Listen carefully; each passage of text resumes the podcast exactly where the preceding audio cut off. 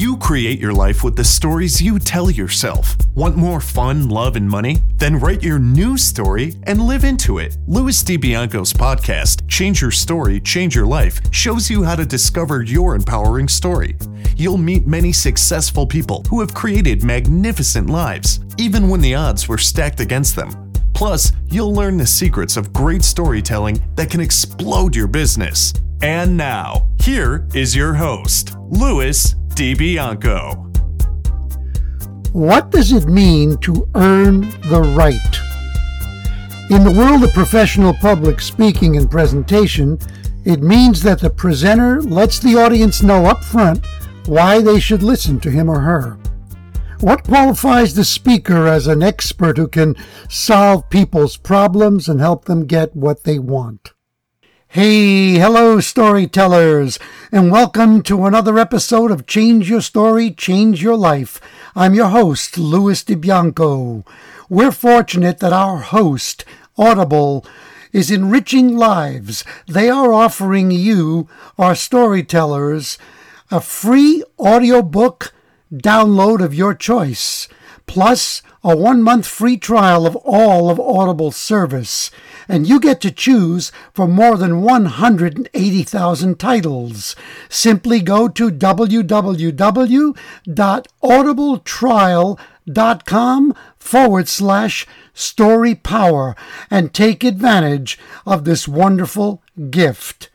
Remember that this show is enriched by our dialogue with you. So keep your comments and inspired thoughts coming. Send them to Louis, L O U I S, at changeyourstorypodcast.com. Today's guest has earned the right to show you how to master the game of generating high quality referrals and how to create an exceptional client experience that can explode your business. She's a highly successful entrepreneur, a certified productivity and time efficiency coach, and an expert at sales and marketing. She's also a wife and mother to three children. Get pumped up to meet Stacey Brown Randall. Stacey, welcome to Change Your Story, Change Your Life. Thank you, Louis. I'm very excited to be here. Then let's have some fun and let's start at the beginning. Where were you born, Stacey? I was born in Greenville, South Carolina, which is, if you're familiar with the state, it's one of the larger cities in the state, though South Carolina is a smaller state. So some people may not be familiar with it. I've been to, um, I, I keep forgetting if I was in North or South Carolina. Where are the Blue Mountains? So most of them are in Asheville and above in North Carolina, but there are some mountains in South Carolina. It's up above Greenville. So I think I was in North Carolina visiting friends, and uh, uh, I remember it being a very, very beautiful part of the world.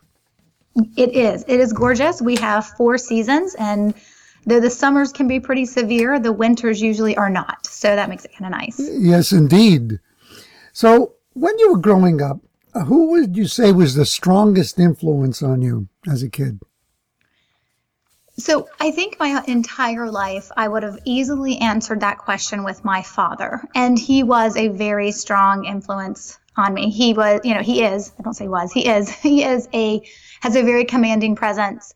And he definitely invested in his children and wanted, I have an older brother and wanted the best for his kids. And had some very specific lessons he wanted to make sure that we learned, which was, you know, just I don't care what you do with your life, just make sure you're going to be independent. And of course, if you're going to argue with me, bring your facts, not your emotions. So he was he had this huge presence on my life, but I always had this silent presence that I never really paid attention to when I was younger that actually came from my mom. I assumed my competitive nature and my competitive drive came from my father. And I told my dad that one day, and he was like, Are you kidding? He was like, That totally comes from your mom. your mom would take on any kid on the schoolyard, boy or girl, to play any sport. And so I think that both of my parents have had great influences on me, just in different ways. What did your dad do? At, for for a living? Yeah. Well, he was actually an author. Oh, what did he so write? He, he didn't start out. He's a fiction author. His name is Steve Brown. You can find him in bookstores and, of course, on Amazon. But he didn't start out as an author. I think he always, you know, inside his own mind was always writing stories and he's a great storyteller and he loves history. He's actually a history major when he went off to college. I mean, but he got out of college and became a salesperson, right? So he sold insurance for one point, he sold radio ads for radio station, he DJ'd some as well. Um, but, you know, I knew him before I was around. And then when I was really little, he was the sales guy, whether it was insurance or it was radio sales. And then over time, as my mom's career grew, um, then he actually stayed home with us, but he wrote. And so it was like having a stay at home dad who still kind of had a job. Um, and so he started writing, oh, I don't know, I think I was in middle school when he got really serious about it. And then he had his first book published, I think after I graduated college. Um, and so he went on a series of just self publishing. He had a lot of close deals, close movie, de- close movie deal, and some other close deals happened. And finally, he was like, I just want to get these stories out into the world. So he actually started publishing his own book. He's got about 20 plus books published now, and they're all fiction. And the majority of them, though not all, the majority of them have a very strong female lead um, in the as as a character in the book. Give me a title. Sure. So there is his Susan Chase murder mystery series. Um, and so those books are um, really great. Some of his more popular ones, I think, other than the Susan Chase murder mystery series, um, is um, The Belles of Charleston.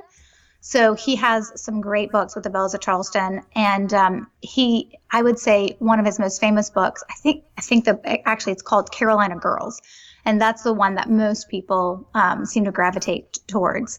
Um, so Carolina Girls is one that you can definitely look up. It's, his name again is Steve Brown, but you'll also find his Belles of Charleston, like the Charleston Vampire and things like that. It's how the first vampire made it to the New World um, when Charleston was, you know, just back a long time ago when it was a port city. And so you'll have the Belles of Charleston series and then also the Susan Chase Murder Mystery series, and those can be found. You just go to Carolina Girls and then you'll find him. You'll be able to find his other titles. It's fascinating. And you say your mom had a career. What did she do? She was in sales. So my mom was an excellent salesperson. She made President's Club every year, and I think it's the funniest thing to tell what she did is she sold forms and paper. Like when you go to the hospital and fill out all those forms, that is what she would sell to hospitals and other companies, their order forms, their intake forms. She would, you know, sell you on like getting those printed and getting those back to you. I just think it's so funny, but she was, and she was really good at it. And so she did that for a number of years and then retired. Wow. That is impressive because no matter what you're selling, you're never selling the thing. You're selling uh, some benefits and you've got to make it sexy. So she had to take forms and paper and make it sexy. She did. And I remember when she was retiring and she was training the guy, uh, she called him the kid, that was coming in behind her and she was showing her markups and her margins on those forms. And he'd be like you can get that much money? And she's like yes i'm worth it. So ah. about the form she's like yes i'm worth it. And so she did. She um, was really great um, at that having that career. And it was really cool to kind of watch her. Um, and you know i would say you know growing up in the 80s and the 90s that was not normal to have a father who stayed at home and a mother who was the breadwinner and worked um, but you know, it really worked well for our family, and it wasn't as if my father hadn't, you know, as people would say, done his part. He certainly did. Um, so it's just an interesting dynamic, I think, to our families. And my parents always say that when I went off to college, I came home and I said, "You guys are really weird," and they'd be like, "Why?" They're, I was like, "Well, first of all, you're still married, and second of all, mom works and you stay home." so it was just a different, I guess, uh, childhood. Well, you know, what's interesting. We're going to get into this later when we talk about what you do. You define yourself as a contrarian. And what you're describing is a contrarian family environment. Definitely. That's Definitely. that's interesting.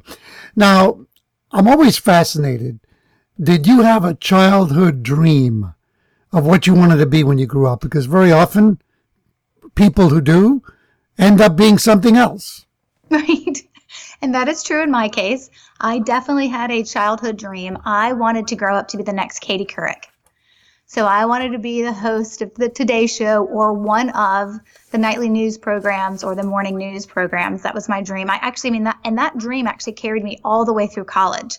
I went to a university specifically because they had a strong broadcast journalism program, and that was my major in college. And I did it, and I had job offers coming out of college um, I kind of started leaning a little bit more towards the weather. And so, from that perspective, I think that, um, you know, I don't know if I would have done the weather for say, because I'm not really crazy about science. But I, you know, in the, in the journalism program, you actually spend a semester actually putting on a live uh, broadcast.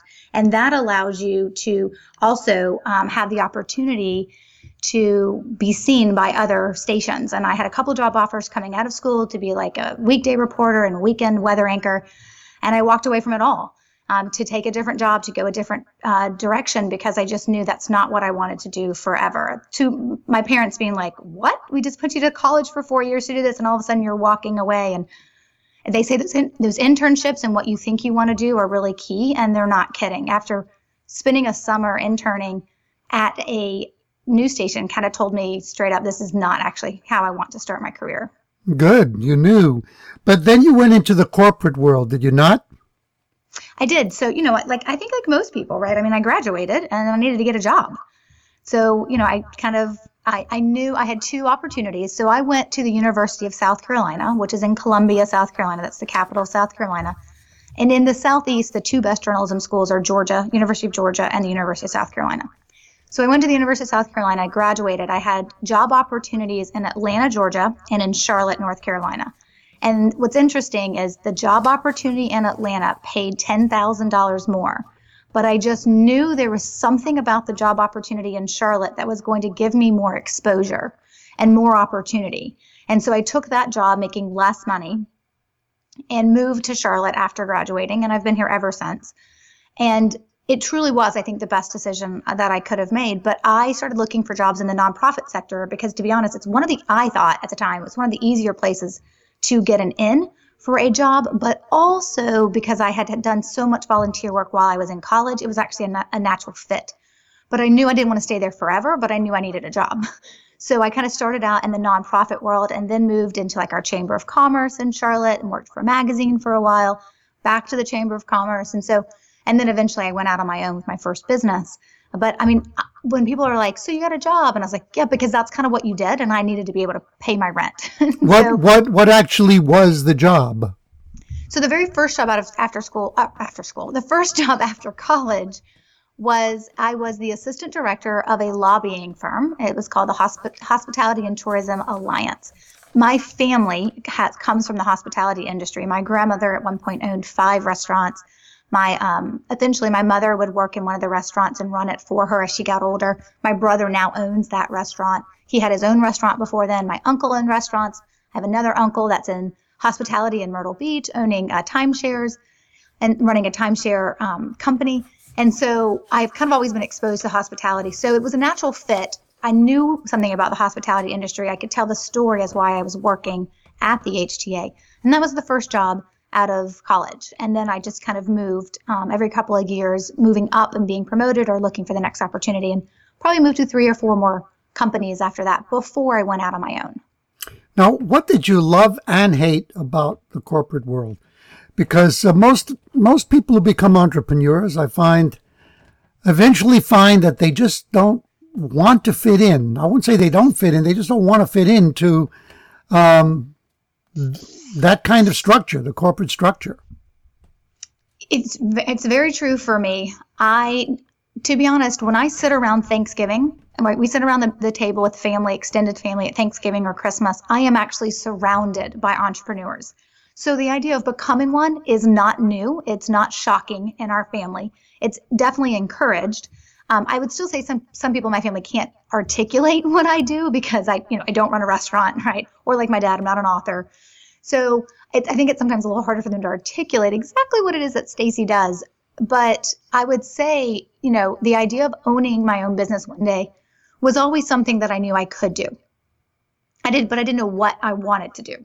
And that's why corporate America or just getting a job, right, was such a draw for me because it was just a time for me to learn. And I think that's what I liked the most about it. And I think hindsight's 2020 and I can reflect back on that now is I did, I learned a lot. I grew my network in this area, which definitely helped as I moved through positions. And I learned so much. I think it informed a lot of who I am and what I stand for and what I believe. Um, there have definitely been some situations in my corporate journey where I had to take a stand that would have probably been opposite of you know what my boss would have done. I actually left a job um, because I didn't care for the moral side of what of some decisions that were being made. They didn't jive with kind of who I was as a person. But the truth is, I knew I wanted to own a job, but you can't, I knew I wanted to start a company, but you can't just start a company if you don't know what you want to do. And so I really did took that time. Uh, and I spent most of my 20s, you know, working different positions and just exposing myself to different opportunities and kind of looking for the next thing that I wanted. And I think that was really beneficial and what I loved about corporate America. But it was everything else that I didn't like and I didn't care for. You know, and I, it's the silly things, which are actually big things in my mind, like the dress code. Like, you know, being told what to wear and how to wear it and, you know, kind of what that looks like. It's meeting somebody else's expectations, even especially when you can't just, you can't figure out why those expectations matter. It just, it is. And so you just need to meet those expectations. Um, but it was also the bigger things. Like I really couldn't wrap my arms around politics. I don't play politics well. I am very much a straight shooter and I'm not afraid to tell you what I think. And sometimes that would get me into trouble. I definitely learned some hard lessons in my 20s in terms of, you know, a little emotional intelligence as well. Um, but then also, the, I think the thing I struggled with a lot in corporate America, it's just the favoritism, the politics and the favoritism. And there are companies out there that don't have that. I just never had the opportunity to work for those companies before I decided to go out on my own and start my first business, which would kind of, you know, push me down this journey of being an entrepreneur. Oh, I hear you clearly and loudly. I um, I worked in the academic world for a while, and the similarity is that you're surrounded by bureaucracy and politics, and it's deadly. And like you, I was too outspoken and didn't play the political game well. I loved what I did because I was creative, but um, yeah, it's hard when you have a lot of to give and you're very talented, and uh, you find yourself in a situation like that. Now, I've heard it said that we must fail our way to success. And how does this apply to you? So it's interesting. Where I am today is a direct result of that very first business that I started. So once I figured out what I wanted to do and what it was going to look like, and I was going to put my, you know, my flag in the ground and start my own business and leave corporate America behind, that business would be an HR consulting firm. And it would fail almost five years later. And that failure taught me so much. It was such a painful journey to go through. And unfortunately, it was more painful than it needed to be because I let it die a very slow death. I wasn't really ready to let it go because the truth was was when that business failed, I knew or as it was failing, I knew I didn't know what I was going to do next. And where I was going to find myself was in needing to get another job. And all I could think is how much I did not want to go back to corporate America. But that's what I ended up having to do. I had to go take a job for a great company, not a perfect company, for a great company, but not in a role that worked for me. And so while I took, while that first business failed and I had to take a, a job, everything I learned from that business failure and what I picked up when I took that job in between, I really think God positioned me exactly where He wanted me, even though I was miserable. Um, he really positioned me in a place to, to start business number two, which is the business I have now, going on five years. And it is an entirely different place. And it's doing something I never thought it would do. Um, you know, it started out one way and it's morphed over time into something totally different, which has been awesome. And I always like to say that business number two is kicking business number one's butt. so it's just all those lessons learned have totally informed the success that I'm having now. Um, I just have to make sure that I'm careful to remember those lessons and to not forget them. And with a business failure, clearly in the rearview mirror. I can still see it though. It doesn't matter how many years have gone by. Um, I can still see that failure clearly in the rearview. So whereas I don't let it define me, um, but failure is scary and it's scarier than any risk I would take moving forward. And so having that in the rear view, it definitely is that swift kick in the hiney that I may need from time to time when I find myself getting complacent um, which is really, I think, powerful as an entrepreneur. I think it's nice to have a trigger point that'll kind of motivate you when you it, you're finding it hard to motivate yourself. And yes. it's definitely allowed me to innovate. Yes, indeed. Now, what were the most valuable lessons that you learned from that failure? So there were three that I would say were most important. And the first one is is to protect your mindset. And so when I decided to get into business, I was four weeks pregnant and didn't know it. And so it's not the ideal way to start a company. Just in case anyone's wondering, I would not recommend any female in particular start a business that way. But I left my corporate job. I was four weeks pregnant. I actually went and joined a firm as an equal third partner for one new division they wanted to start. And I would do that for about um, about a year. What, then my son would be born. Again, that's we're not talking maternity leave or anything like that. I was a you know a full on 100% commission partner in that regard. And then I would have a client that said, you should go do this on your own. So then a year later, when my son was four months old, I would, I started my own business.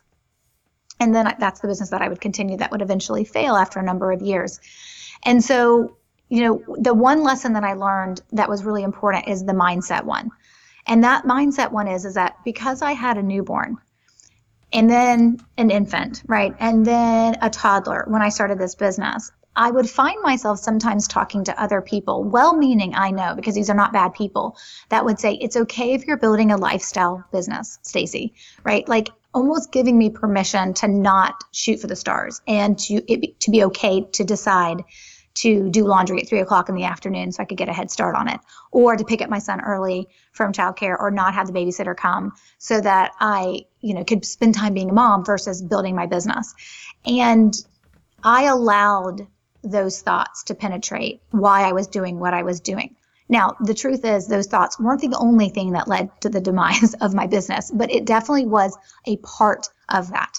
Another lesson that I learned um, that I would say these kind of combinations of lessons, right? It's not just one thing that led to the demise of business number one, it was all three of them. And the second thing that I learned is, is that you cannot think about scalability when you're drowning. So you have to be thinking about scalability early on. And when you're drowning and then you're trying to innovate and you're trying to scale and you're trying to do these last ditch efforts to make it work, it's just the wrong time to be thinking about it. It's not the wrong time to be doing it, but it's the wrong time to be thinking about it when you're running out of bandwidth to be able to do anything. I just started too late. I, I captured the failure. Even though I knew it was there, I decided to face it too late and decided I needed to figure out how to scale to make to be more successful when I should have been having that conversation all along. And that's a big difference with the business of today. And then the third thing, which I think is the most critical lesson that I learned, is that you better come up with a way to touch business development every day. And I don't know what every day looks like for every person, right? For some people, it's just weekly, but most of it's it's weekly or, or uh, weekly or daily. But you better figure out a way to bring in new clients to fill your pipeline of prospects every day. And when I say that, what I mean is you better figure out a way to do it that you're willing to do because there are so many, dozens and dozens and dozens of different ways to bring in clients and to bring in prospects. But you better figure out the one you're willing to do over and over and over again so that you can get good at it and that it can actually become a steady stream of, of the into the pipeline that you're relying on. And unfortunately, when I looked back at my first business, what I realized was is that not one of those clients that I had generated had come through a referral. Not one. I mean, they mostly came through hardcore networking, which is exhausting and takes a ton of time. And, you know, and I had done the pub- publicity route. I had articles published in, you know, very well respected publications in my field. I had been interviewed by Bloomberg News. I had been on radio shows and other shows.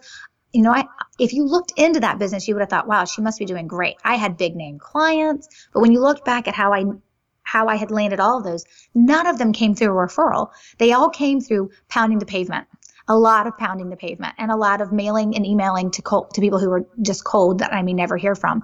And so I never wanted to do it because it was a ton of work and I had small children. I would go on to have a second child um, while that business was still in its infancy, and and then I would also decide to go to grad school at the same time. And so from that perspective, I didn't figure out a way to touch it every day that worked for me. And it took that business failure for me really to wrap my arms around that and really decide, okay, if you get a second chance, Stacey, what are you going to do different? Like, what does this look like? What are you going to do different? Because business failure number two really shouldn't be an option. Well, it sounds to me like what you were learning was that you needed to really be strict with yourself about setting strong priorities.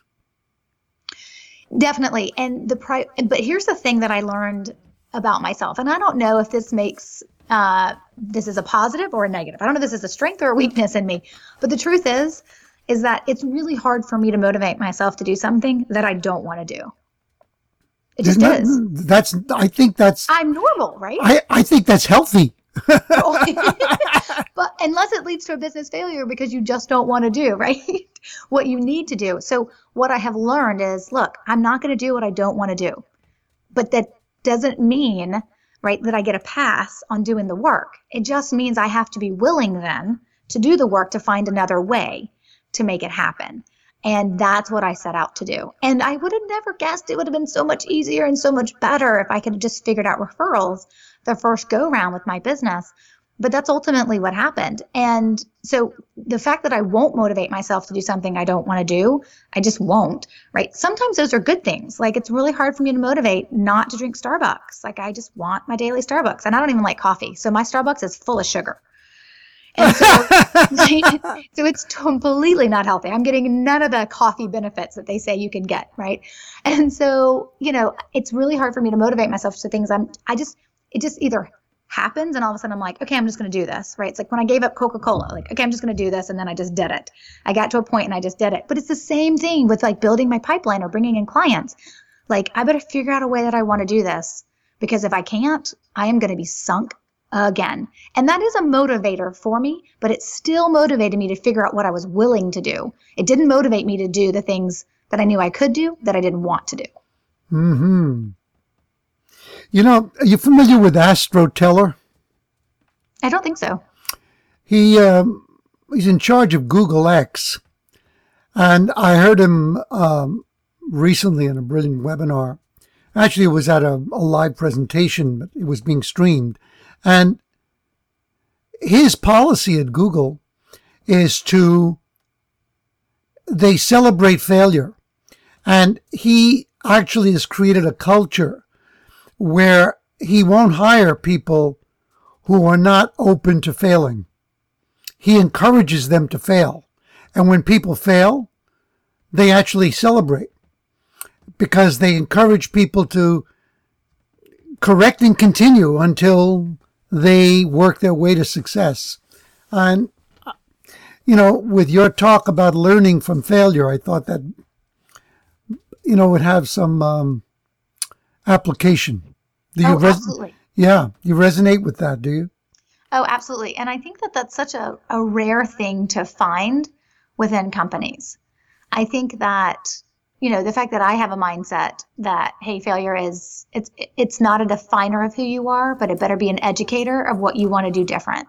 Mm-hmm. And I think that that's such a key thing to what you're talking about with him is is that that whole idea of if we celebrate it, it can't negatively define us but also what's the point of celebrating it if we're not going to pull the lessons from it? Oh yeah exactly. I, yeah, that's the reason they celebrate it. But yep. they get they get people to stop judging themselves oh my god i am a failure. I mean it goes back to the same idea that uh, uh, zuckerberg had uh, zuckerberg had with facebook where his motto was move fast and break things. Right I think it was also Steve Jobs, you know, move quickly and break things, which means, yeah, I mean, try different stuff. It doesn't work. Great. Try another one. Try another one. Now, tell us about giving away all of your business suits. okay. I love this story. So, when I made the decision when I started business number two, right? So let me just give the kind of chronological background. Business number one fails. I had to take a job. It was miserable. I was there almost 18 months. Um, again, great, wonderful company. Really like the CEO, like some of the people I worked with, but wrong fit for me. So many things about that position were wrong for me. Um, and then I, I, while I was there, I got certified as a productivity coach, a productivity and time efficiency coach. And it's just something I did on the side. I wanted to do it for myself. I started coaching a few of the people inside the company that were curious about what I was doing. And so I became a productivity coach. And so when I left that business, I started a productivity and time efficiency coaching practice. That was business number two. Now, that business has completely morphed into a different version of itself. But eventually I would become a business and productivity coach. And when I started business number two, to be honest, I hung on to all of my corporate suits. And I'm not one of those people who has like super expensive corporate suits, right? So it wasn't like I had like a lot of emotional money tied up in these suits, but I had needed them. And I had to go back and I had to have bought, I had to buy some of them when I had to take that job after my first business failed. So for me, those suits hanging in my closet, and they took up a section of my closet, they were there always as a reminder that, hey, if this one failed too, like the first one did, I can always get a job, and there's my suits that I can wear when I go back to that job. Because more than likely, I would end up in a job that expected me to wear a suit. And so having those suits hang in the closet, I, I, there was a part of me that was like, but I'm never going to wear them again. Like, I just don't want to have to wear them again. And so, you know, it wasn't right away. It was after my business had gotten started and it was starting to show some success. I'll be honest, it was starting to show some success. And, you know, I was seven months in when I stripped my, um, or I outstripped my corporate salary. So I knew that this business was going to be so much better than the first business I had had. And so when I was looking at where this business was headed, I decided that I needed to get rid of the what I felt was like the albatross, right? The hanging around my neck, this thing that reminded me that I could retreat if I needed to. And it became like this safety net. And there it was in my closet every single day, reminding me that, hey, if you fail, it's totally fine. You got all these suits you can go wear. So I made the decision to donate all of my suits. And I, I mean, I kept one, right? Like just in case I needed funerals, things like that, right? So I kept one and I pulled out all of my suits and I donated them. I gave them to an organization that we have here in Charlotte. I think it's nationwide, I'm not sure, but it's called Dress for Success. And they take gently used suits to give to women who are, you know, trying to interview for their first job so they have the right clothing to wear. So I donated all of my suits and a lot of my jewelry. And I just said, this isn't who I want to be, and this isn't who I want. This isn't who I want to be, and this is not who I want to allow myself to become again. And so I did, and I call it a burn the boats moment where I went in and I said, okay, we are not accepting retreat. We have to succeed at all costs because now I'm going to remove these suits. And if I, now I'm going to remove these suits and get rid of them. Now, Lewis, let's be honest. If my business failed and I had to go get another job, I could go buy more suits, right? So, I mean, the reality is, let's put this in context, but that wasn't what it was about for me. For me, it was removing the daily visual that I could retreat if I had to. And I desperately didn't want to retreat. And I was starting to have success, so my confidence was only building and only continued to build over the years. So I took all those suits and I got rid of them. And I call it, you know, and I didn't come up with the term burn the boats, but for me, it was my burn the boats moment. Now I've had more burn the boats moments over time with this business that have been just as scary, I would say, if not as scary as getting rid of a bunch of my suits. But for me, it was that ability to just say, nope, not going back, no retreat, move forward. Well, I absolutely love it because what you're describing is profound. And this is at the heart of changing your story and changing your life. And it's not a small gesture. Um, one of the world's leading experts on tidying up is very, very uh, adamant about clearing your space of all sorts of things that you just think are things, but they are connected to you emotionally. And when you let them go, a psychological and emotional freedom happens. And so that's what was happening with you. And that's very, very powerful. You can't change your story until you're willing to take that step. Can you tell our audience where the expression burn the boats comes from? Certainly. So it actually comes from history. Um, so a little throw out, throwback for my father, right? So it comes from history. Uh, there was a Spanish explorer and conquistador. His name was Hernando Cortez, and this was back in like the 1500s. So he decided that he wanted to seize the treasure that the Az- Aztecs had been hoarding, and I don't can't remember exactly where this was that they were headed. Um, but they were after to take over this land that they wanted. They wanted the treasure that was in this land. And so he took um, 500 soldiers, right, about 100 sailor, sailors. And the big thing is they had 11 ships. So he had these 500 soldiers and these 100 sailors on these 11 ships. And so they were, you know, headed to this land and they were going to, you know, raid this land of all the treasures. And so he had a huge army under his command. But the reality of it is, is that when he got to where they were going, right, they realized that they were completely outnumbered. Like that was a huge and powerful empire that the Aztecs had. And so he was completely outnumbered. And so some of the men started talking amongst themselves and they started saying, you, this is crazy. We may not win, right? Like, we may just need to get out of here. Like, let's just get on these ships and get out of here. And so when Cortez got wind of the plot, right, to kind of take some of the ships and escape, he was like, no, that's not the option, right? He wanted to make sure that the men were completely committed to the mission and the quest for the riches. And so for most of us, he did something completely insane. And that was he ordered that all the ships be burned. So out of the 11 ships, they destroyed 10 of them. He kept one because there had to be some ship to take home the riches, right? And so they got rid of all the ships. And the question was, right, and what he was posing to his men was this idea that if we're not 100% in, right, if we're not all or nothing or 100% committed, committed, and we always know we can retreat, then we won't fight like we're 100% committed. We won't all be in. And his big thing was is that we're either going to conquer as heroes or we're going to die, but we're not going to retreat. And so the ships were sunk, right? They were completely gotten rid of. And the idea there is is that they then succeeded because they had no retreat option. And so they had to commit and they had to move forward and they were successful. What's really powerful about that is that it is a um, a deep psychological lesson in what's necessary to change a person's inner story. That what stops us is that our minds want to know an outcome that is attractive to us. And what you're being told by a deeper voice is there is no guarantee. And if you want to determine a great outcome, the only way to do it is to throw yourself in 100% and risk losing everything. Yes. And that's, and think, yeah, go ahead. I was going to say, and I think sometimes, I don't think every decision we make has to have the throw ourselves in fully. But I think there are moments in our, as we're changing our story, right? I think there are moments where we know that's what we need to do, or we'll never fully commit. I mean, sometimes I think it's smart to dip our toe in before we put our foot in, before we put our, you know, up to our knees, right? But sometimes you just know that if I don't do this, that will be the thing that holds me back. And that mm. won't allow me to change and where I'm headed. So I, I, think it's also kind of weighing out, you know, is this the burn the boats moment or kind of, you know, is it not? And sometimes we just, I just think you know, I just think our gut and the who we are as people will just speak to us. And a burn the boats moments for me, I mean, Lewis, could be completely different for you. Something I could say, this is a burn the boats moment. You'd be like, yeah, that's just an average Saturday and I'm cleaning out my closet. You know what I mean? Like our burn the boats moments are different based on who we are and the stories that we already have. Exactly. Thank you. Thank you for clarifying that.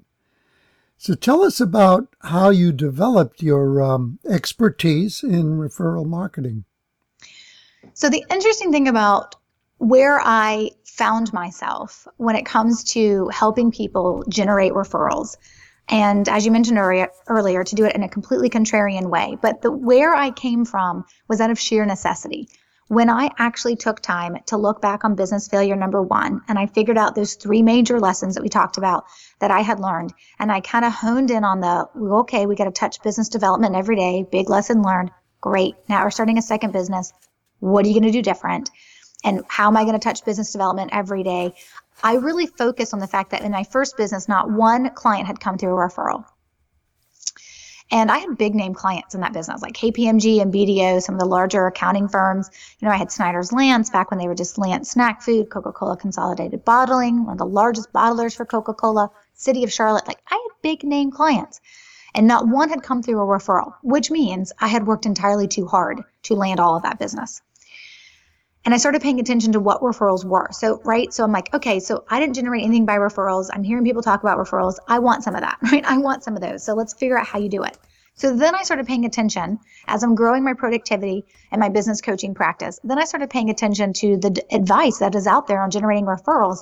And to be honest, I didn't like what I heard.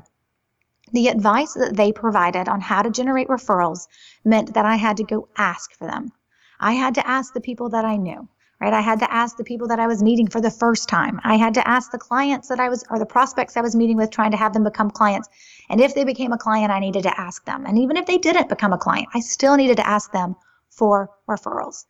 And again, as we learned earlier, I can't make my do something, I can't make myself do something I don't want to do. And that felt like a really, really close. The whole asking for that referral in any and all situations felt a lot like a cold call and I'm not going to cold call. And I've done it and I'm terrible at it.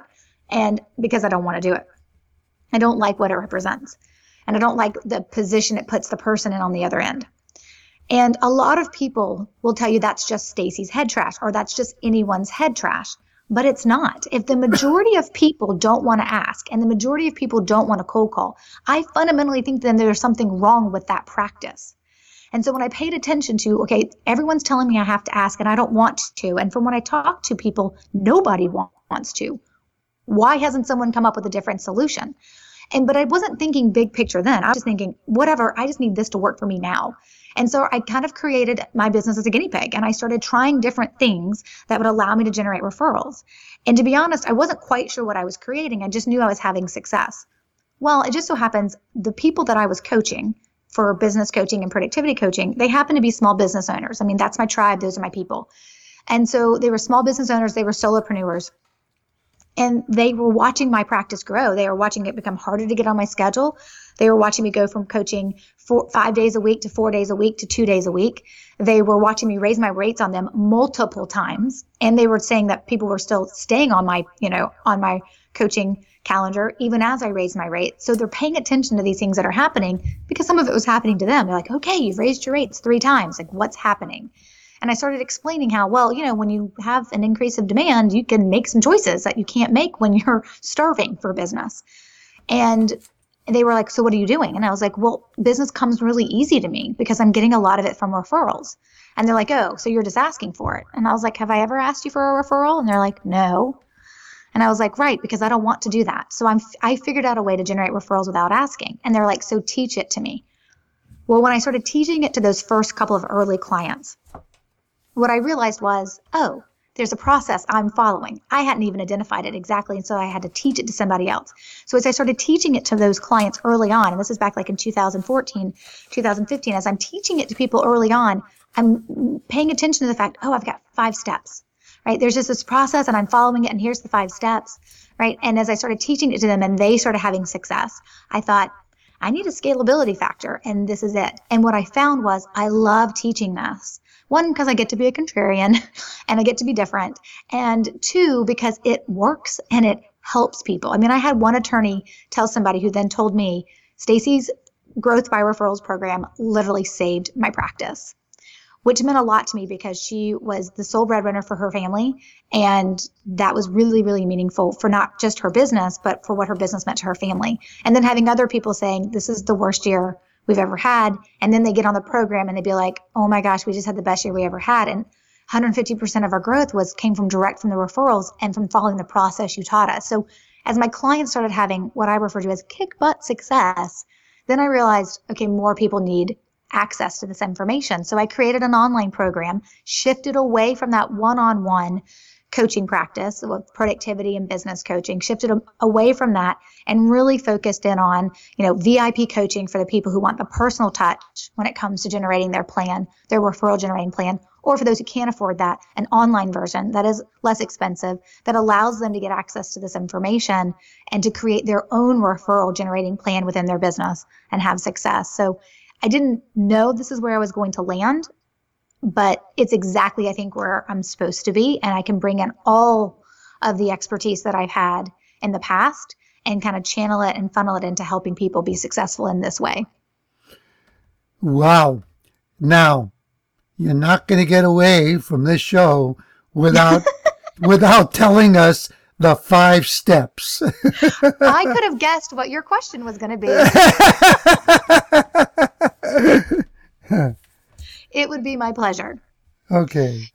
So the five steps, so I'm going to give them to you like big picture. Now there are some great resources on my website, which I know we'll talk about at the end, but there's great resource resources on my website that will dive into each of these pieces a little bit deeper. And there's actually an entire po- uh, entire article on my website that talks about these five steps. So, you know, we can definitely direct people there. Um, mm-hmm. Um, but here's the overview that I will give kind of for what these five steps look like.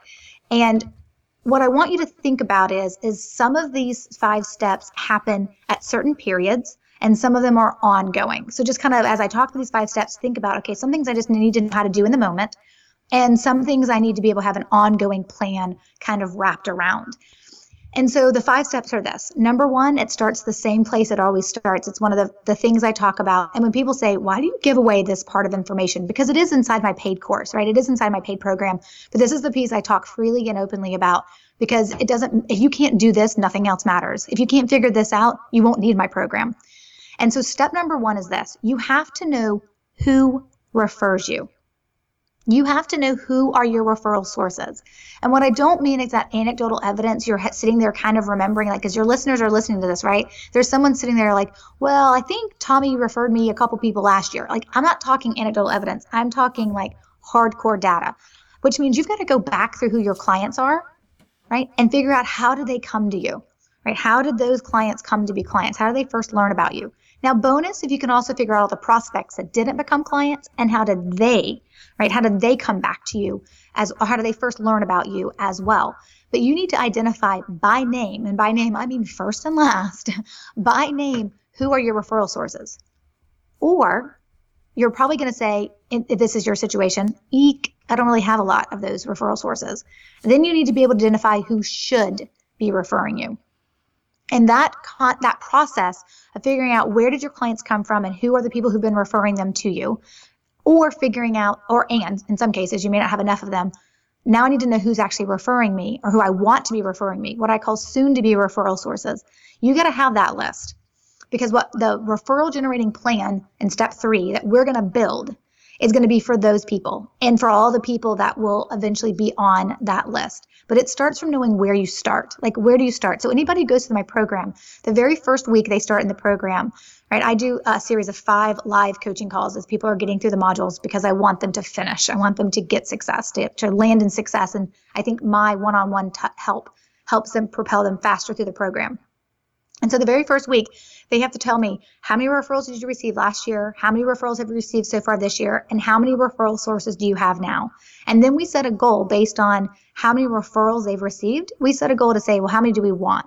And typically I tell folks at a minimum, I want you to double the number. Sometimes I want you to do more than that, triple or quadruple, particularly if your number is low. But I can't def- define a goal for you if I don't know where we're starting from. So I need to know how many referrals you've received, but I need to know who we're talking about. And if there aren't enough people on that list, I need to teach you the way to add more people to that list. But it starts with identifying our referral sources because what we create in step three is going to be for them. But step two is a kind of an earlier process that we have to pay attention to. And that is you have to have an immediate thank you follow up process in your business that you follow without fail with total consistency every single time a referral is actually received.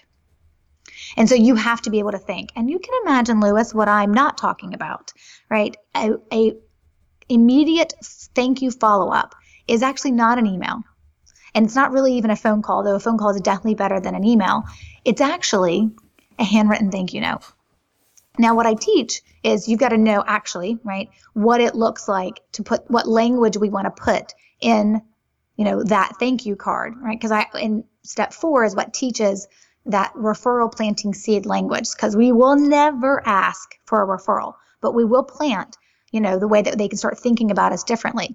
So you've got to know, you've got to have that immediate follow up thank you process built into your business that you execute on without fail. It's just a process that you've got to follow, right? So step one is we got to know who our referral sources are or who we want them to be. Step two is, is that we have to commit to following a thank you process, the immediate thank you process for when a referral has been received.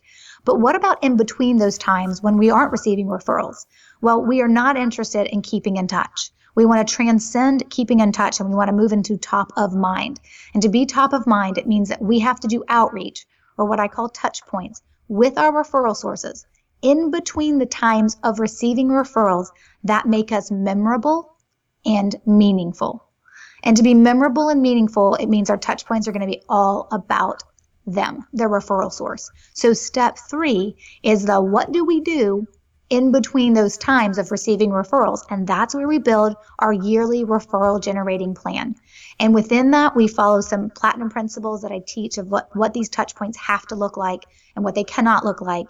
And we talk about that and so we truly understand how we're we going to be memorable and meaningful? How are we going to transcend keeping in touch to staying top of mind and letting our referral sources know how much we appreciate them because they are the gold in our business, right? I would say your clients are your silver and your referral sources are your golds. They just are because they bring you new clients in a very easy process. So once we know who our referral sources are, step one, we have an immediate thank you follow up process, step two. We now know the touch points and the outreach we're going to do on a yearly basis for those referral sources, step three. Then we move into step four. And step four is, is we've got to plant the right language.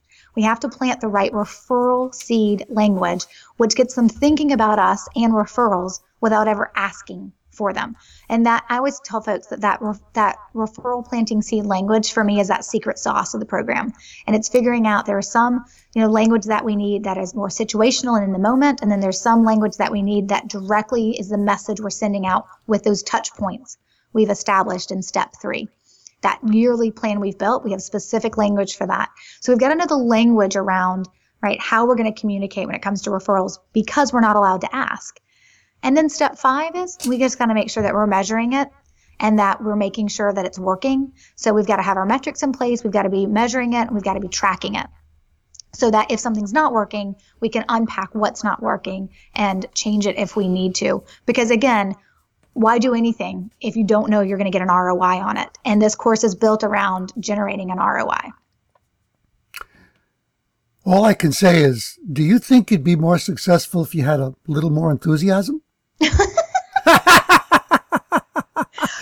That was I'm great. not sure it's possible to stuff more in me. I love this stuff. Like people no, no. ask me to. Somebody asked me to speak at a conference, and they were like, "We'll give you 60 minutes," and I was like, "Can I have four hours?" They're no, like, see, no.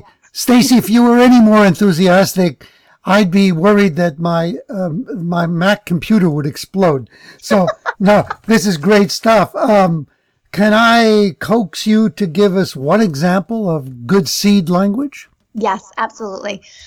So it's interesting because I don't ever talk about the referral planting seed language. And then I wrote a book, and the publisher was like, You got to give them something. They're like, You got to tell them what this looks like. So there is language that I do talk about. And in one specific case, I'll give you two, right? So you asked for one, but I want to go above and beyond, and I'll give you two. When we are writing a thank you note for someone, right? Most of the time, we're just going to say, Thank you so much, right? We love that you are thinking of us, or whatever it is, right?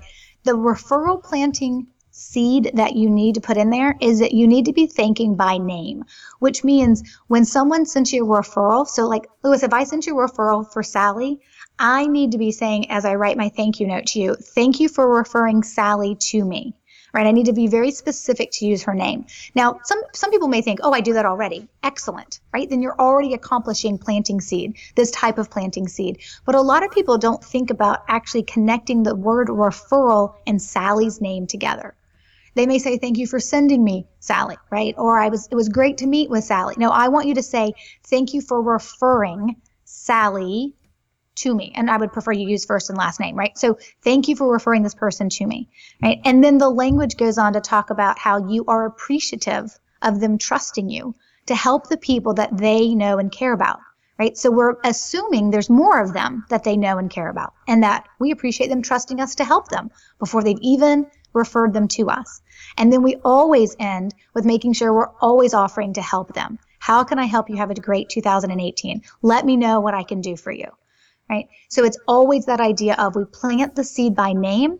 We let them think about things I call it in the thinking about things in the plural tense, right? I love helping the people, people being plural, right?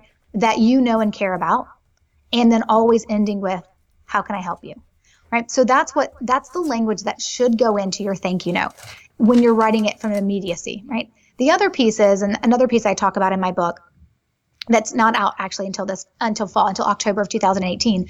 But the other piece that I talk about in the book is um, you need to be able to answer the question how's business so all right without any prompting lewis truly like think about this if i say hey lewis how's business what is your typical response Oh yeah, well, typical response would be, uh, "Oh, business is fine" or "Business is great." Uh, it would be general, very general. Right. So it'd be like, "It's great, it's fine." That's very common, right? Right. And there's nothing ultimately wrong with that response, right? Except that it doesn't actually leave an impact. There's nothing impactful about that decision. So I tell folks, you don't need to give them a long answer. Nope. They, they just asked how's business. They're not expecting, you know, like a four paragraph answer But instead of saying business is great or business is fine, or if we're being really honest, maybe business is overwhelming or not going as well, instead of giving those answers, plant a referral seed and just say, business is great. I just received three new clients as referrals, and I'm so excited to work with them because I love receiving referrals. Right. Mm. So, period. I'm not going to go into who my ideal client is. I'm not going to go into who referred them. I'm going to stop talking. And what I'm going to hope is, is that when I say I've just received three new clients, and I'm saying that because that should be true. Like, don't say I've received three new clients by referral and it's a blatant lie. Like, that's not authentic at all. But say something that's true. And that's one thing I talk about, like in the book, and I kind of go through is like, so maybe you didn't receive three referrals, but maybe business from last year, some of it came through referrals. So say that hey, business is great. You know, last year I received a number of referrals, and that's been really great for our business. We love working with people who've been referred to us. Once I can plant the seed and answer that question, the conversation could stop. Or someone could say, well, how are you getting those referrals? Or what are you doing to generate referrals? Right. And at that point, now we've got a conversation and a dialogue going of you being able to talk about why you're referable, how you do great work, right? And that you believe your referral sources are gold to your business, letting that person know, wow, I'll become gold to Lewis if I actually refer him anybody. Now, I may never be able to refer someone to you. That's not the point, right? The point is, is that I've planted that seed, and seeds do not bloom because I put you in the ground and gave you a little bit of water one time. Seeds bloom because I put you in the ground, covered you with some dirt, put water on you, over time gave you water go on going on going on going right? Planted lots of seeds and then some will bloom. And that's the goal. Most of us don't need hundreds of referral sources. We need dozens, a dozen, two dozen. Some people need three or four depending on volume they're after. That is a much more manageable number, but we don't know who those referral sources will always be. So we can put it out there and plant the seed and just see if anything comes from that. I love everything you said, except you cannot cover me with dirt. uh, okay. Well, then it's a good thing I didn't say just cover them with manure, right? Because yeah. you plant seeds in manure. yeah, because then they'll grow faster, you know. That is true. oh, I love this. Okay. Yeah, you really covered some great, great ground here. Thank you. Thank you. I want to know if you invest. You know what? There is another very important aspect of what you do. You uh, you talk about creating a an exceptional client experience. Can you give us a kind of Reader's Digest summary of what that looks like? Sure. You know, it's funny. I never paid attention to the fact that this was something I needed to be teaching. I always assumed when people came to me to learn about generating referrals without asking, and they would either, you know, just, you know, go to my um, articles on my blog or catch my live Facebook show every week that's on Thursdays at noon Eastern Standard Time. I always just assumed that they had this piece figured out about this client experience. And what I realized is, you know what? Let me back up for a minute. The number one thing you have to have to be referable is to be referable. Like you actually have to provide your clients with exceptional client experience. And when I would say that to people, they'd be like, yeah, yeah, yeah, yeah, I got to do great work. Yeah, yeah, great, got it. Do good work. I'm like, no, yes, do good work. Actually, do great work. Don't do good work. Yes, doing great work, but work is one half of the equation. A client experience is how I make a client feel throughout their journey of working with me, whether it's short term, because they're only with me for 30 days, or I'm a CPA and they're with me forever, right? How I make you feel doesn't just come from the great work I do. It comes from the second part of the equation or the formula, which is the relationship I build with you. And I don't mean we're going to grab drinks all the time. Right? And if my clients are not in my local city, I can't grab drinks with you in anyway, right? Because you're across the world, across the country. And so the idea here is is understanding that a client experience to be truly referable is the feeling that people have when they do business with you. And it is not just the outcome of the hardware, so to speak, which is the work you do. It's the work plus the relationship you build. And so when I talk to people about the client experience, I'm like, look, you need to understand what a client experience looks like in your business. And Reader's Digest version of that is you probably need to know what are the stages in your business, right? What are the stages that a client moves through when they're going through a client experience with you? What are the work and the relationship touch points within each of those stages, right? For most people, all clients are new And then some clients become active while you're doing the work and then they're done and they have an end date and they move into alumni or a previous client. And some, like a CPA, right, or a financial advisor, they're going to be new and then they're going to be ongoing forever because you always want to manage their money or you always want to do their tax return. So know your stages, know your work and your relationship touch points within those stages, and make sure that you are actually focused on evoking emotion and a feeling that you want from them by the touch points that you're doing. And then automate this if you can, right? Which means you can delegate some of it, you can outsource some of it. Some of it you're going to have to do yourself, but make sure it's a process. I call it processitizing in your business so that you follow and execute on it for every client. Because for those clients to become referral sources, clients are not the only referral sources, but for clients, which is a big part of your referral sources, for them to become referral sources, average or good work isn't going to be enough. Not for them to remember and talk about you, not for you to be top of mind, right? You've got to transcend that and you've got to give them a relationship and a feeling and evoke emotion from them. And that's what people need to be thinking about when they think about their client experience. This is the philosophy behind the company Zappos. I believe the uh, mm-hmm. the own, the motto that they have is we um, we don't want to satisfy our clients. We want to amaze them. Right. You know, yes. it's it's it's going above and beyond, and uh, that's wonderful. That's fabulous advice. What is H2H sales? So H2H sales is actually the, the type of folks that I focus on that I think are best suited to generate referrals. Lots of people can generate referrals. The, the methodology that you take to generate referrals really depends on the industry and the business that you're in. My program is specifically focused on people in H to H sales, which is human to human or handshake to handshake. So you can be an online business and generate referrals, right? You can, you know, definitely be more transactional and generate referrals. But what I have found is that if you're in H to H sales, if you're in human to human or handshake to handshake, which means your clients probably have to meet you or at least get to know you before they'll decide to become a client. If you're in that type of sales, then you are uniquely positioned to kill it with referrals. And if you're not, well, we need to fix that because it's easiest to generate referrals when you have the opportunity to build relationships. And so if you're seeing your people or doing ongoing work with them because they had to trust you and build a relationship with you to say yes to working with you, then you should be able to leverage that to turn some of those people, though not all, because not all clients will refer, to turn some of those clients, some of those people into referral sources. Mm, wonderful. But because we're expanding globally with online business, you must have a way to do this online as well. So there is, and I'll tell you, you know, my business as a productivity coach grew the, the, referrals that I was able to grow and the generating plan I put together is specifically for for H to H salespeople. As I have taken my business more on a national and now with international students in my program on an international platform, right there, I am, to be honest, once again guinea pig on my own business and figuring out what does this look like to generate referrals. And it does look different in the online space.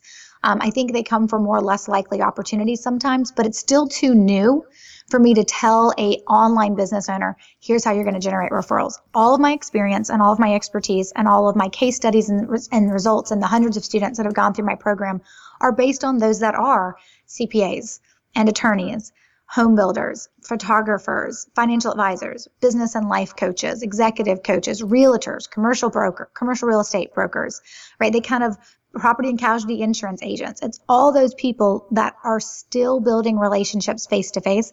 That is truly what my program is for. I wouldn't recommend somebody with an online business go through my program.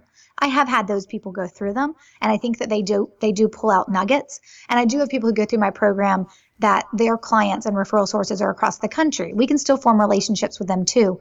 Um, but it's not, my program is not specifically positioned for people building an online business. Um, it will probably evolve into that as I'm getting better and better at generating referrals with, with my business now that my business is more online than it is face to face. But the crux of the expertise is really for those that are in H to H sales. Hmm. I'm curious. Have you worked at all with network marketers? So it's interesting. I don't necessarily tell folks in network marketing or MLM um, to go through my program. There are absolutely people in the program and they love it and they pick up a lot of great things from it. But I, the only reason why I tell someone you may not want to buy my program if you're a network marketer or, an MLM is because I have absolutely no experience in it. And I think if I'm going to sell something and I'm going to you know, put my name on it and put, um, you know, there's a money back guarantee in my program. If I'm going to do all those things, I better know what I'm talking about. So I'm very clear on who my program is for. And the reality of it is, is I've never been in network marketing or MLM, you know, myself. So I don't want to speak to experience that I've had though I say that, and yes, there are definitely those folks that are in my program, and because they have to build relationships too.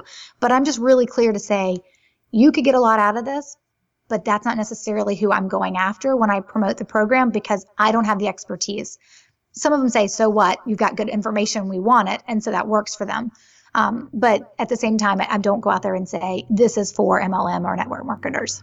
Well, I don't know if you've heard this before. I'm going to tell you because I'm a network marketer. Okay. You have, I'm a network marketer. I'm in network marketing myself. You have the expertise because when you started talking about all the stuff that people are taught, you're supposed to ask people all the time for referrals. You're supposed to ask someone who has said no to you for a referral. And there is a way to do it. There is a way to do it that feels more comfortable. But most network marketers have to get over the discomfort of that.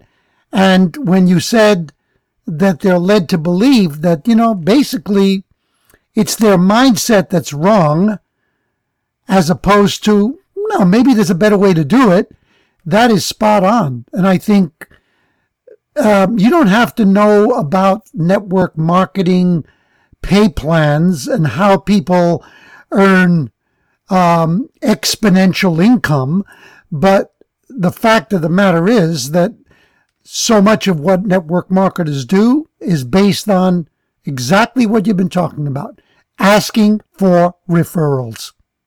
So, you know, yeah. it, it's interesting. I find a lot of people fall into that bucket. And when I look at the people who buy my program, I always can kind of categorize them in two buckets. Like, and it doesn't matter the industry. And so you're right. And I've heard exactly what you said with some of the folks that are network marketing.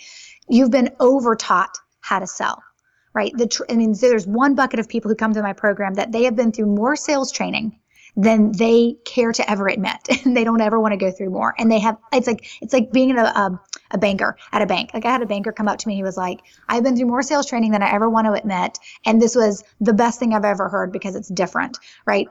And so there's this group of people who buy my program because they're like please tell me there's a different way to do it because everything i've heard and everything i've been told is not working or i don't like it and then there's a second, and I think to your point, network marketers fall into it.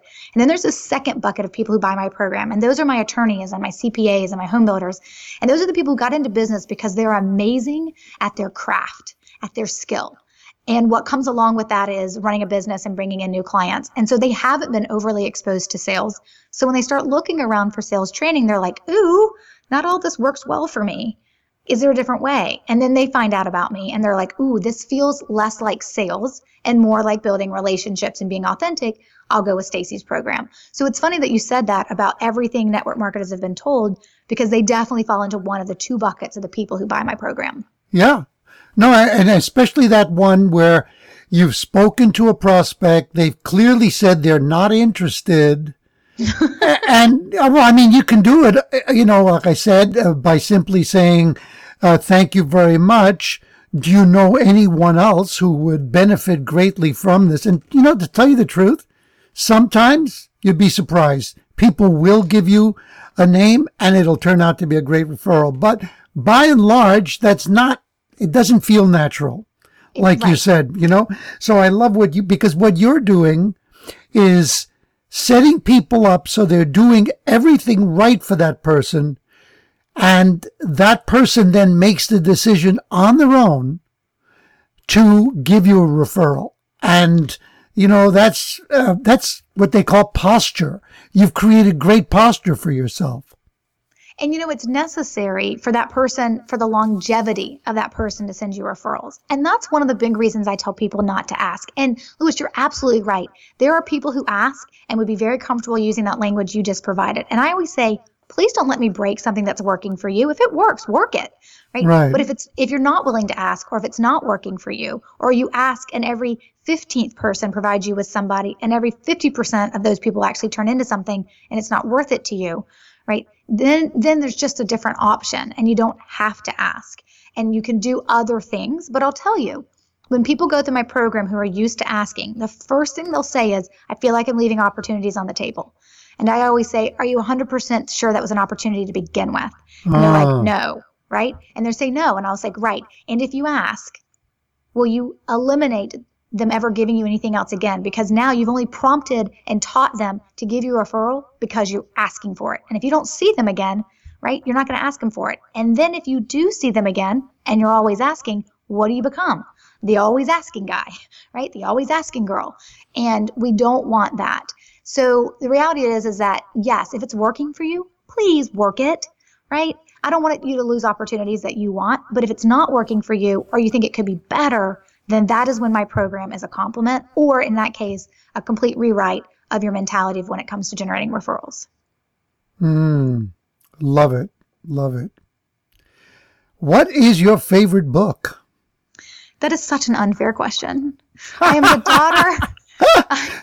I am No. the daughter of an author, and so of course my father is my favorite author, right? Steve wait, Brown. but wait a minute. But but but he writes fiction. I know. Do- do You you know have a- sad thing? I What? don't even read fiction.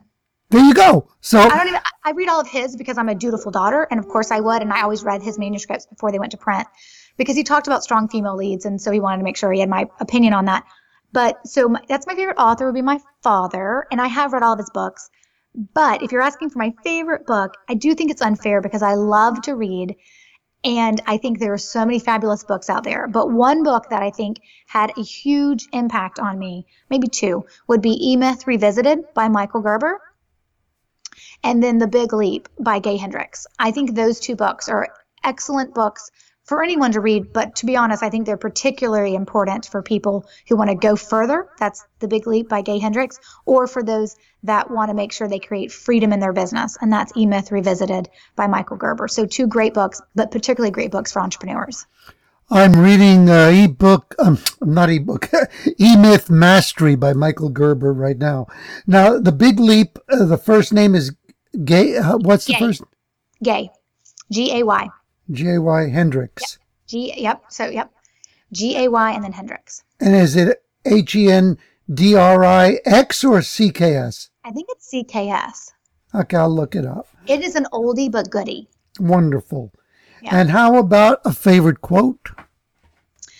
You know, there's a quote that we use a lot in our household, and I, I do it a lot because of our kids, but I even have a t shirt um, that says it as well because I sometimes think I need the reminder. And, you know, when we took custody of our nephew, we took, we have three kids now, and we took custody of our nephew a couple years ago when he was seven. He's now 10. And we created, since we became a family of five, we created the, the Randall family values. And there are five values. And it's the last one that I use a lot with our kids. All of them are important, but it's the last one I use with my kids, and that is to be brave. And so I teach it a lot to my kids to be brave, to try things that they don't want to try. And I, t- I remind myself of it all the time to be brave. I have a t shirt that says, be brave. Um, it's not a quote by anybody in particular. I just think it's a great reminder, a great statement to remind ourselves that being complacent is easy. Falling back into the default habits of what we know of comfort is easy. But being brave, that is where true things happen. That is where true success comes. That is where true learning happens. So, my quote would be for your listeners to remind themselves daily, if not hourly if needed, to be brave. I love it. Self daily, if not hourly, if needed, right? Right? Be brave. Now, you have a book coming out. I do. What's yes, it'll. It's called Generating Business Referrals Without Asking. It'll be out October 16th of 2018. I think the ebook sales will go online in July. I think July 3rd is the date. And so pre-sales, of course, will start before then.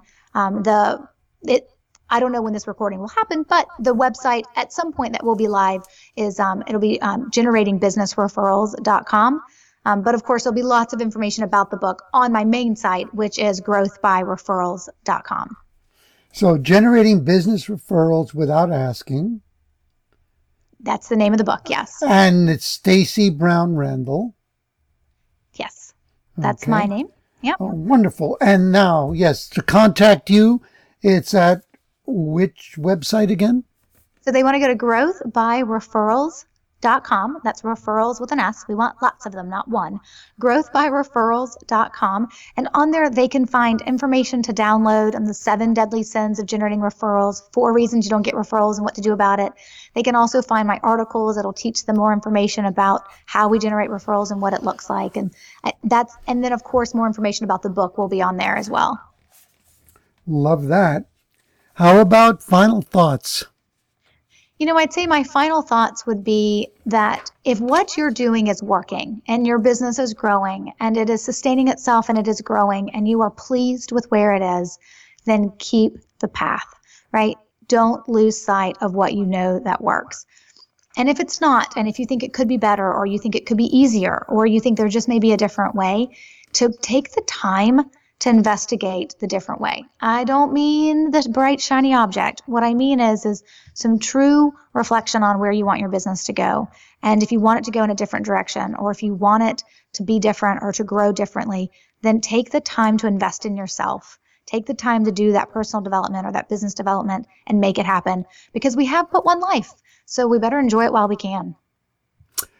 Thank you so much. You have really given great value with enormous energy.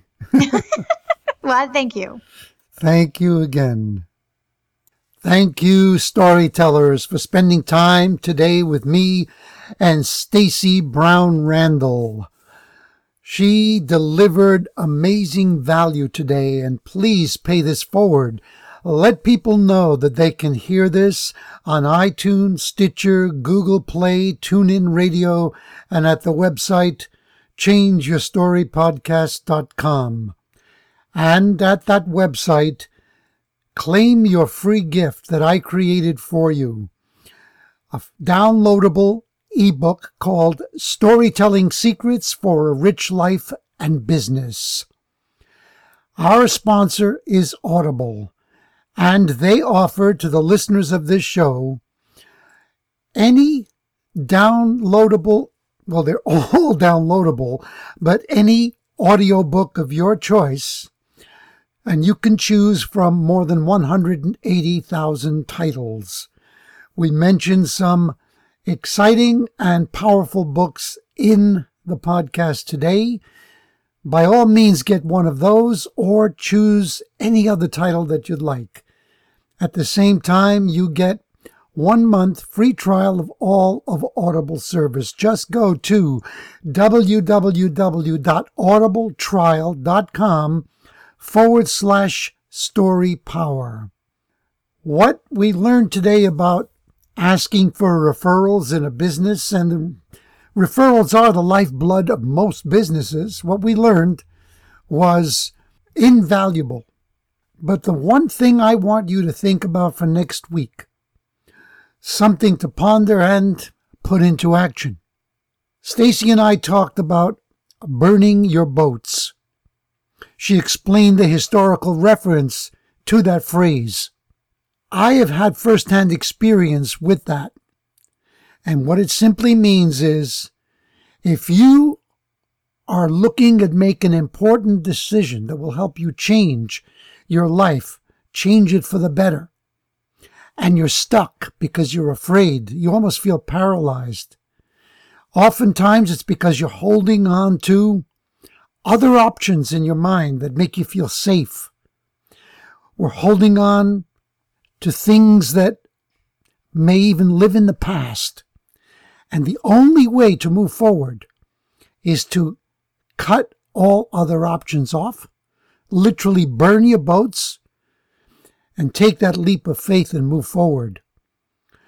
When I was deciding if I should move from New York to Montreal many years ago, it was a big move. I was a native New Yorker. I knew New York. I had employment in New York. I had friends there. And when I got to Montreal, I knew it would have been an exciting new phase of my life, and I wanted to make the move. But at the last minute, I was frozen. I actually spent an entire sleepless night before flying back to New York. I was there in Montreal just visiting to check it out. And at dawn, when I was standing on someone's balcony watching the sun come up over the mountain in Montreal, I realized, oh, I want to make a decision only if I have some kind of guarantee of the outcome. Can't do that. So the only thing to do is to close my eyes and dive into the darkness, do a free fall, and trust that I would land on my feet. That's what I did. And I immediately felt free.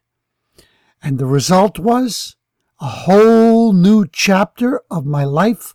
In fact, many chapters that are so rich and so exciting, and they never would have happened unless I had burnt my boats. So if you're facing a decision like that, begin to make the change by asking, How can I change my story and change my life? Tune in to the next episode of Louis DiBianco's podcast. Become unstoppable as you learn to change your story, change your life.